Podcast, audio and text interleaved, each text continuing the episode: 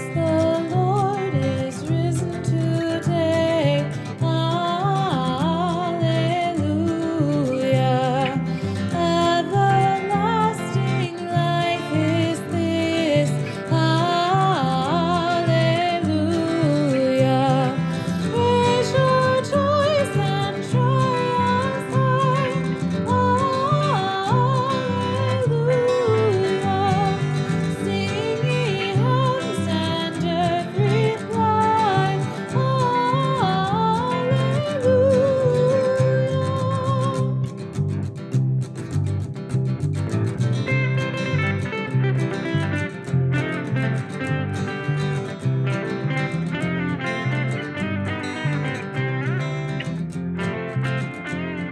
Welcome to Root and Branch Church. It is Easter morning, April 4th, 2021. My name is Tim. The other voice you will hear today, besides God's, of course, is Virginia.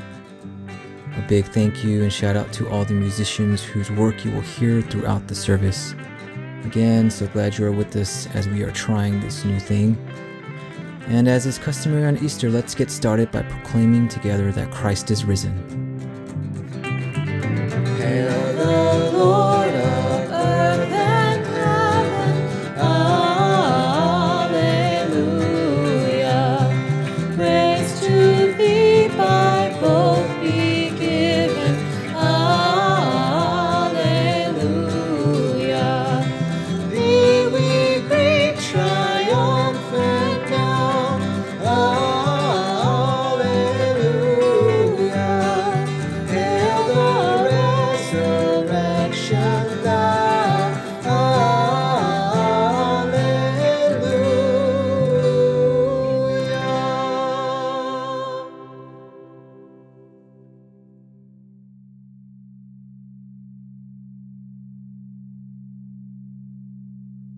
Listen today to this podcast, or whatever you like to call it, our purpose is not to take us inward, deep through our ear canals and into our brains, but to be in touch with all our senses. So look around you as you listen, the faces of friends and strangers. Smell things, whether you want to or not, maybe feel the ground beneath your feet. It's all a part of this. Take it all in.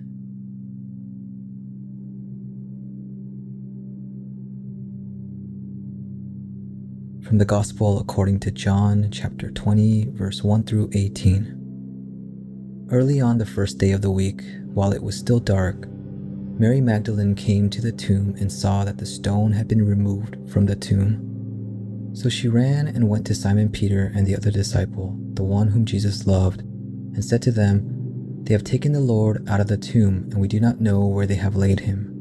Then Peter and the other disciple set out and went toward the tomb. The two were running together, but the other disciple outran Peter and reached the tomb first. He bent down to look in and saw the linen wrappings lying there, but he did not go in. Then Simon Peter came following him and went into the tomb. He saw the linen wrappings lying there, and the cloth that had been on Jesus' head not lying with the linen wrappings but rolled up in a place by itself. Then the other disciple who reached the tomb first also went in, and he saw and believed. For as yet they did not understand the scripture that he must rise from the dead. Then the disciples returned to their homes, but Mary stood weeping outside the tomb. As she wept, she bent over to look into the tomb, and she saw two angels in white, sitting where the body of Jesus had been lying, one at the head and the other at the feet. They said to her, Woman, why are you weeping? She said to them, They have taken away my Lord, and I do not know where they have laid him. When she said this, she turned and saw Jesus standing there, but did not know that it was Jesus. Jesus said to her, Woman, why are you weeping? Whom are you looking for? Supposing him to be the gardener, she said to him, Sir, if you have carried him away, tell me where you have laid him, and I will take him away. Jesus said to her, Mary. She turned and said to him in Hebrew, Rabboni, which means teacher. Jesus said to her, Do not hold on to me, because I have not yet ascended to the Father, but go to my brothers and say to them, I am ascending to my Father and your Father, to my God and your God. Mary Magdalene went and announced to the disciples, I have seen the Lord, and she told them that he had said these things to her.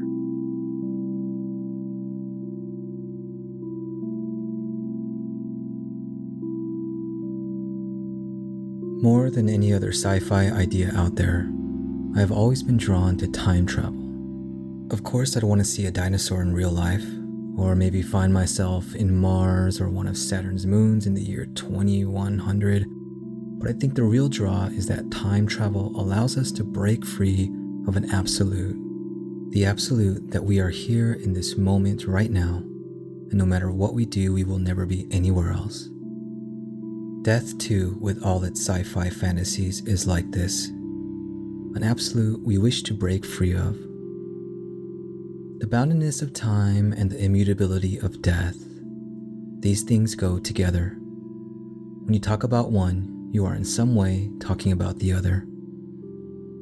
So we know the resurrection, the events of Easter Sunday, have something to say about death. But by this logic I have been chasing, doesn't it also say something about time? While we may never know the answer to the grandfather paradox, if you don't know what that is, look it up. Or you're a nerd if you do. The boundaries of time are perhaps less rigid than we first perceive them to be. There is, of course, the mechanistic, linear notion of time that we sense in our daily waking up and checking our schedules and looking at the clock. But on a deeper level, a more holistic, human, even spiritual level, our sense of time is made up of the way that the past and future find themselves in the present. Time is this trinity, this convergence of what was and is and what will be. And if we take that to be true, then our place in time, even the past, is contingent, variable, and mutable. For example, Maybe we learn something about our past, say a fact about our family, or gain some sort of historical knowledge of events, something we're hopefully doing all the time, or reinterpret an experience that we thought we knew, like going to the therapist for the first time and being given new language for something we've always felt. When we have these sorts of epiphanies, the whole apparatus of where we've been, where we are now, and where we're going can shift, morph, and become new. I keep thinking about this idea in this moment of terrorizing racism against Asians in our country. In times like these, social media, or I should say my social media, is flooded with messages of solidarity, denouncements of violence, etc. And really, I, I don't really want to or enjoy having these thoughts, but I look at that stuff and I can't help but think with a mixture of annoyance and rage that none of these people knew anything or ever really cared to know anything about the anti Asian history in the United States before this moment. This thought comes to me because, as many have said, Asians are an invisible minority. We exist to be ignored or to conveniently fit the narrative of the dominant racial conversation, depending on who's doing the talking. This is so pervasive, it runs so deep that it is even true for many Asian Americans, like me, who have at times willfully avoided knowing about such things because, well, it didn't seem very important. And so I keep thinking about this idea. Because here in the terrible, real, literal union of time and death, I feel this screaming need for myself and others to go into the past for the sake of the future. There was a before all of this, a before the shooting in Atlanta, a before the latest outrageous attack on an elderly grandmother. And there was a before that, and a before that, and a before that. If we're not willing to do some time traveling, how will we know where we're headed? How will we have a say in where we're going?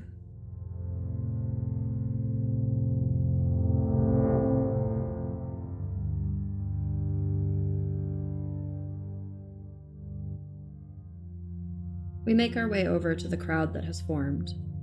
Standing there in the grassy median at California and 31st Streets are about 50 people listening to someone give a speech.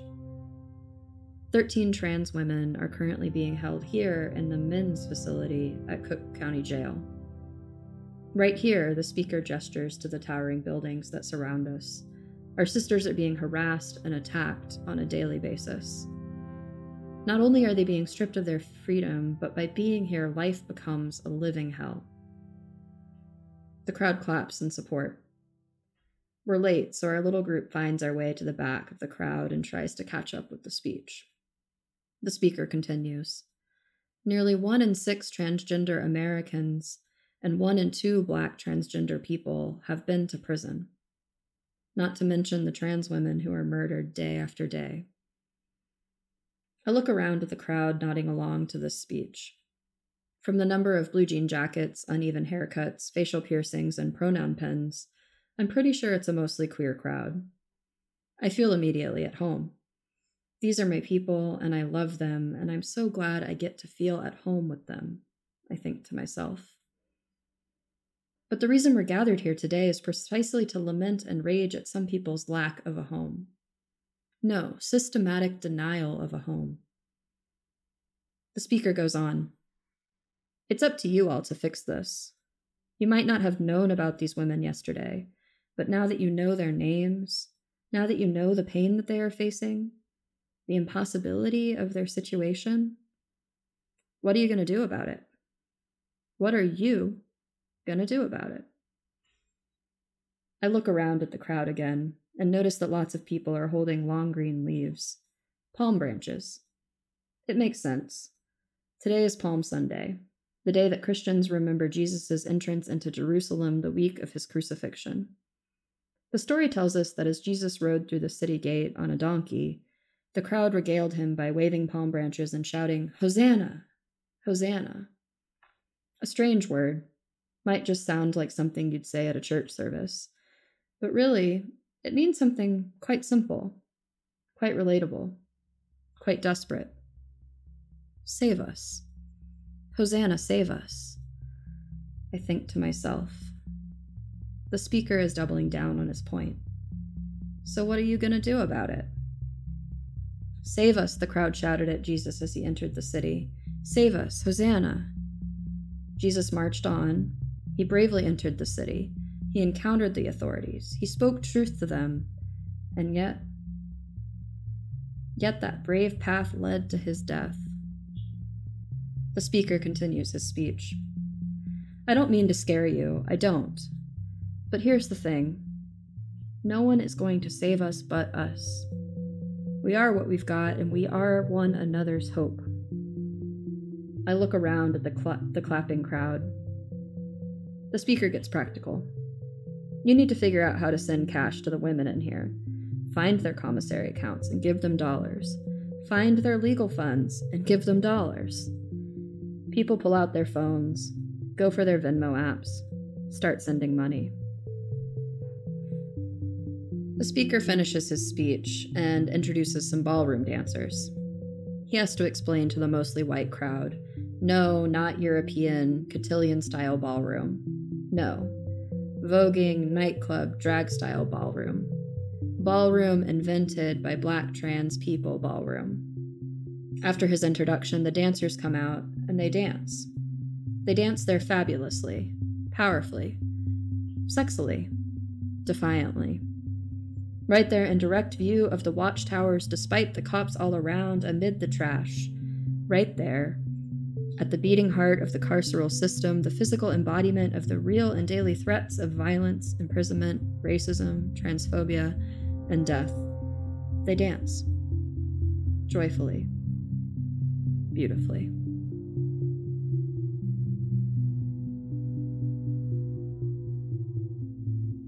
Sometimes we are tempted to give a kind of reductive description of resurrection, like saying every flower blooming is resurrection. But I don't think we're doing it justice if we take that path. Yes, resurrection is possible everywhere. In the matrix of time, the power that raises the dead knows no boundaries, but it is not reducible to the things we think are good, beautiful, and life giving. Rather, its truth is what animates these possibilities in the first place. Some theologians and philosophers call such animating, enduring forces events, a very fancy word. The philosopher John Caputo writes An event is not precisely what happens, but something going on in what happens, something that is being expressed or realized or given shape in what happens. It is not something present, but something seeking to make itself felt in what is present. If time is contingent, variable, malleable, the revelation of Easter is the constant, an event that is with us, calls to us in every moment. Again, Caputo describes an event as the unconditional that is astir in the conditional. So I say that the blooming flower is not resurrection itself, but we can look at it and give testimony to the unconditional that is seeking to make itself felt in what is present. This distinction might seem like annoying semantics, but it matters a great deal. Because while it might be easy to say that every good thing is resurrection, it's a dangerous and a harmful thing when some try to make that claim upon tragedy, injustice, and death, to reduce such things to something quote unquote good. I don't believe such claims, but I do believe that we can look upon tragedy, injustice, even death, and testify. In John's Easter account, I find myself thinking about Mary and the disciples' grief. It is hard to describe the kind of trauma that they had just endured. To see someone they both loved and had faith in brutally and unjustly executed in such a graphically savage way. We might want to think that the moment they saw Jesus, all of that went away. But such a thing is probably not like having your wallet returned to you after you lost it on the train, you know, where your anxiety immediately dissipates with relief. Again, we cannot reduce tragedy to what good might come from it. Real grief doesn't work like that, trauma doesn't work like that. Even after the resurrection, the world was not made suddenly new all the things that conspired to murder Christ, they didn't go anywhere. The newly formed band of religious outsiders, they would go on to live difficult lives. Many of them would be brutally executed as Jesus was. But as they experienced this truly miraculous thing on Easter morning, what did change for them was that they began to testify, to speak a truth that permeates all of time. They would give voice to this event that provokes and promises, that calls back to all that has come before, that says death does not have the final word. One thing we know from every science fiction book or movie is that traveling through time is a precarious journey. Unless we carry along with us something unconditional we will only see despair rising on the horizon of past and future, paralyzing us in the present. On Easter, we are reminded that we must testify, or more plainly, we shout over every name lost, over every grief endured. We scream into the past, present, and future face of death. You will not win, for the tomb lies empty yesterday today and tomorrow.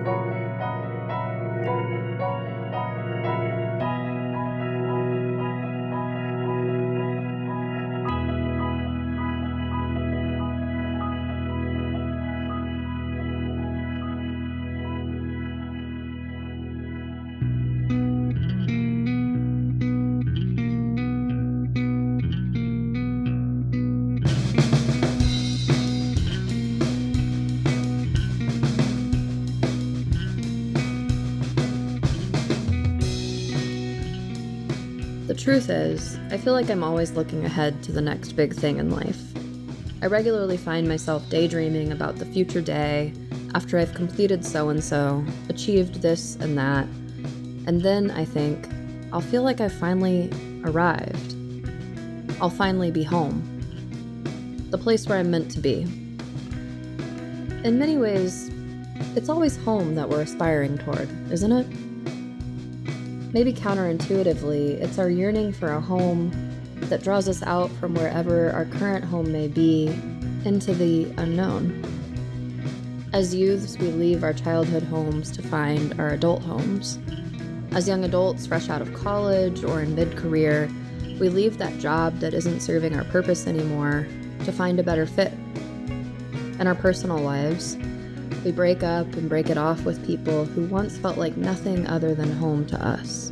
As communities, we are challenged to change our social policies, systems, and laws when we finally see their systemic flaws. And we aren't willing to accept those inadequate homes for ourselves or our neighbors anymore. The truth is, our lives are largely a journey of leaving the homes of our past so that we can find the homes that we need for our future. When I think about where I am now, it's in no small way because of the homes I've for one reason or another left behind, and the lessons I've learned along the way. And yet, here we are on Easter morning. It's the end of the story. What we might think should be the big moment of arrival. Jesus was crucified, and now Jesus is resurrected. The end. Jesus is home. But that's not really the story we get. Instead, when Mary encounters him in the garden and reaches out to touch him, he says to her, Do not hold on to me. Then Jesus tells Mary she has yet a journey to complete. Go tell the others, spread the word, keep going. You're not home free yet, he seems to say.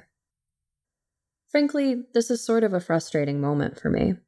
Like, wouldn't it be nice for Mary to just get to hang out and enjoy this for a moment? Or at least have a moment to process? I mean, dude was dead and now he's standing there alive, for goodness sake. But that's not what Jesus asks of her. Look how far we've come, he seems to say. Look at what we've done together gathered disciples, healed the sick, made a stir across the land. Keep it up, keep going. Go and tell the others. She rushes on to tell them, and the good news takes on a whole new life because she carried it forward. So, here we are, more than a year into a pandemic that has changed every aspect of our lives. But with vaccines becoming more available, with more knowledge about the virus, it seems an end might be in sight. And yet, isn't this moment like that of Jesus' resurrection? Not the end of the story, not a homecoming, but instead a time when it is up to us to take what we've seen, the disappointment, the dismay, the pain of it, and let it be a turning point for the rest of our story? We've seen so clearly over the past year just how many things weren't working before. It's become absolutely undeniable how inextricably tied all of our lives really are. We now know that we have to take care of one another, love our neighbors as ourselves in real, tangible, sometimes sacrificial, and sometimes risky ways. Isn't this moment one where we have to look back on all the deaths, literal and metaphorical, of this past year and reckon with how they've changed us? Ask ourselves, what have they revealed? Wonder, what new form of life are they pointing us toward?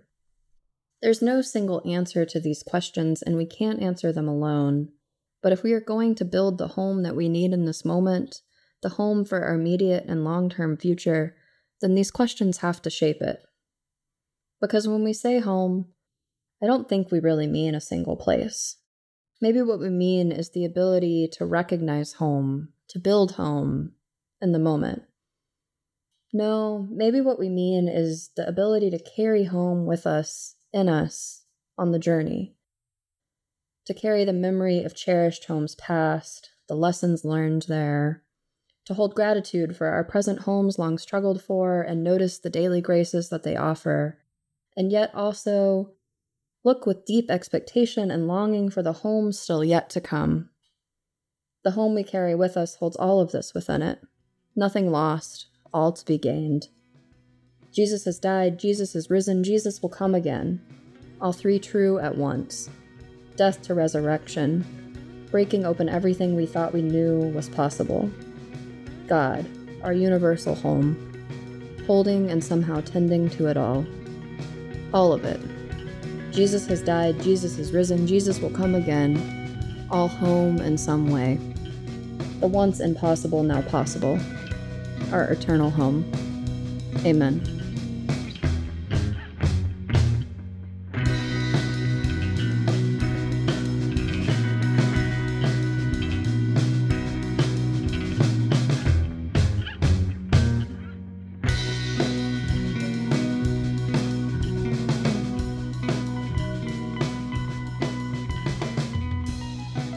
As we bring things to an end, we will have a moment of prayer and reflection.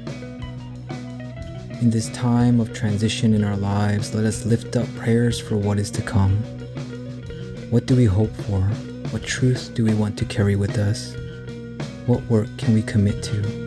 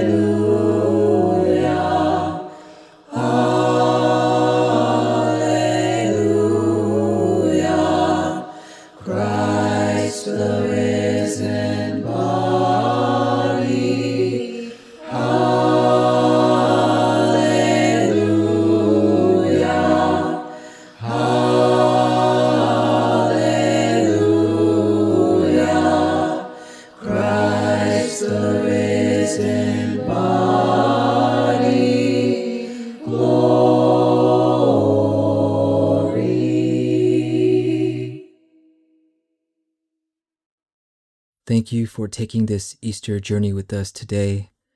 If you are with us uh, on this Easter walk in Chicago, we will gather to take communion together and bless one another. If you are listening on your own in some faraway place, we say, Go in peace to find home where you have been, where you are right now, and wherever you will one day be. Amen.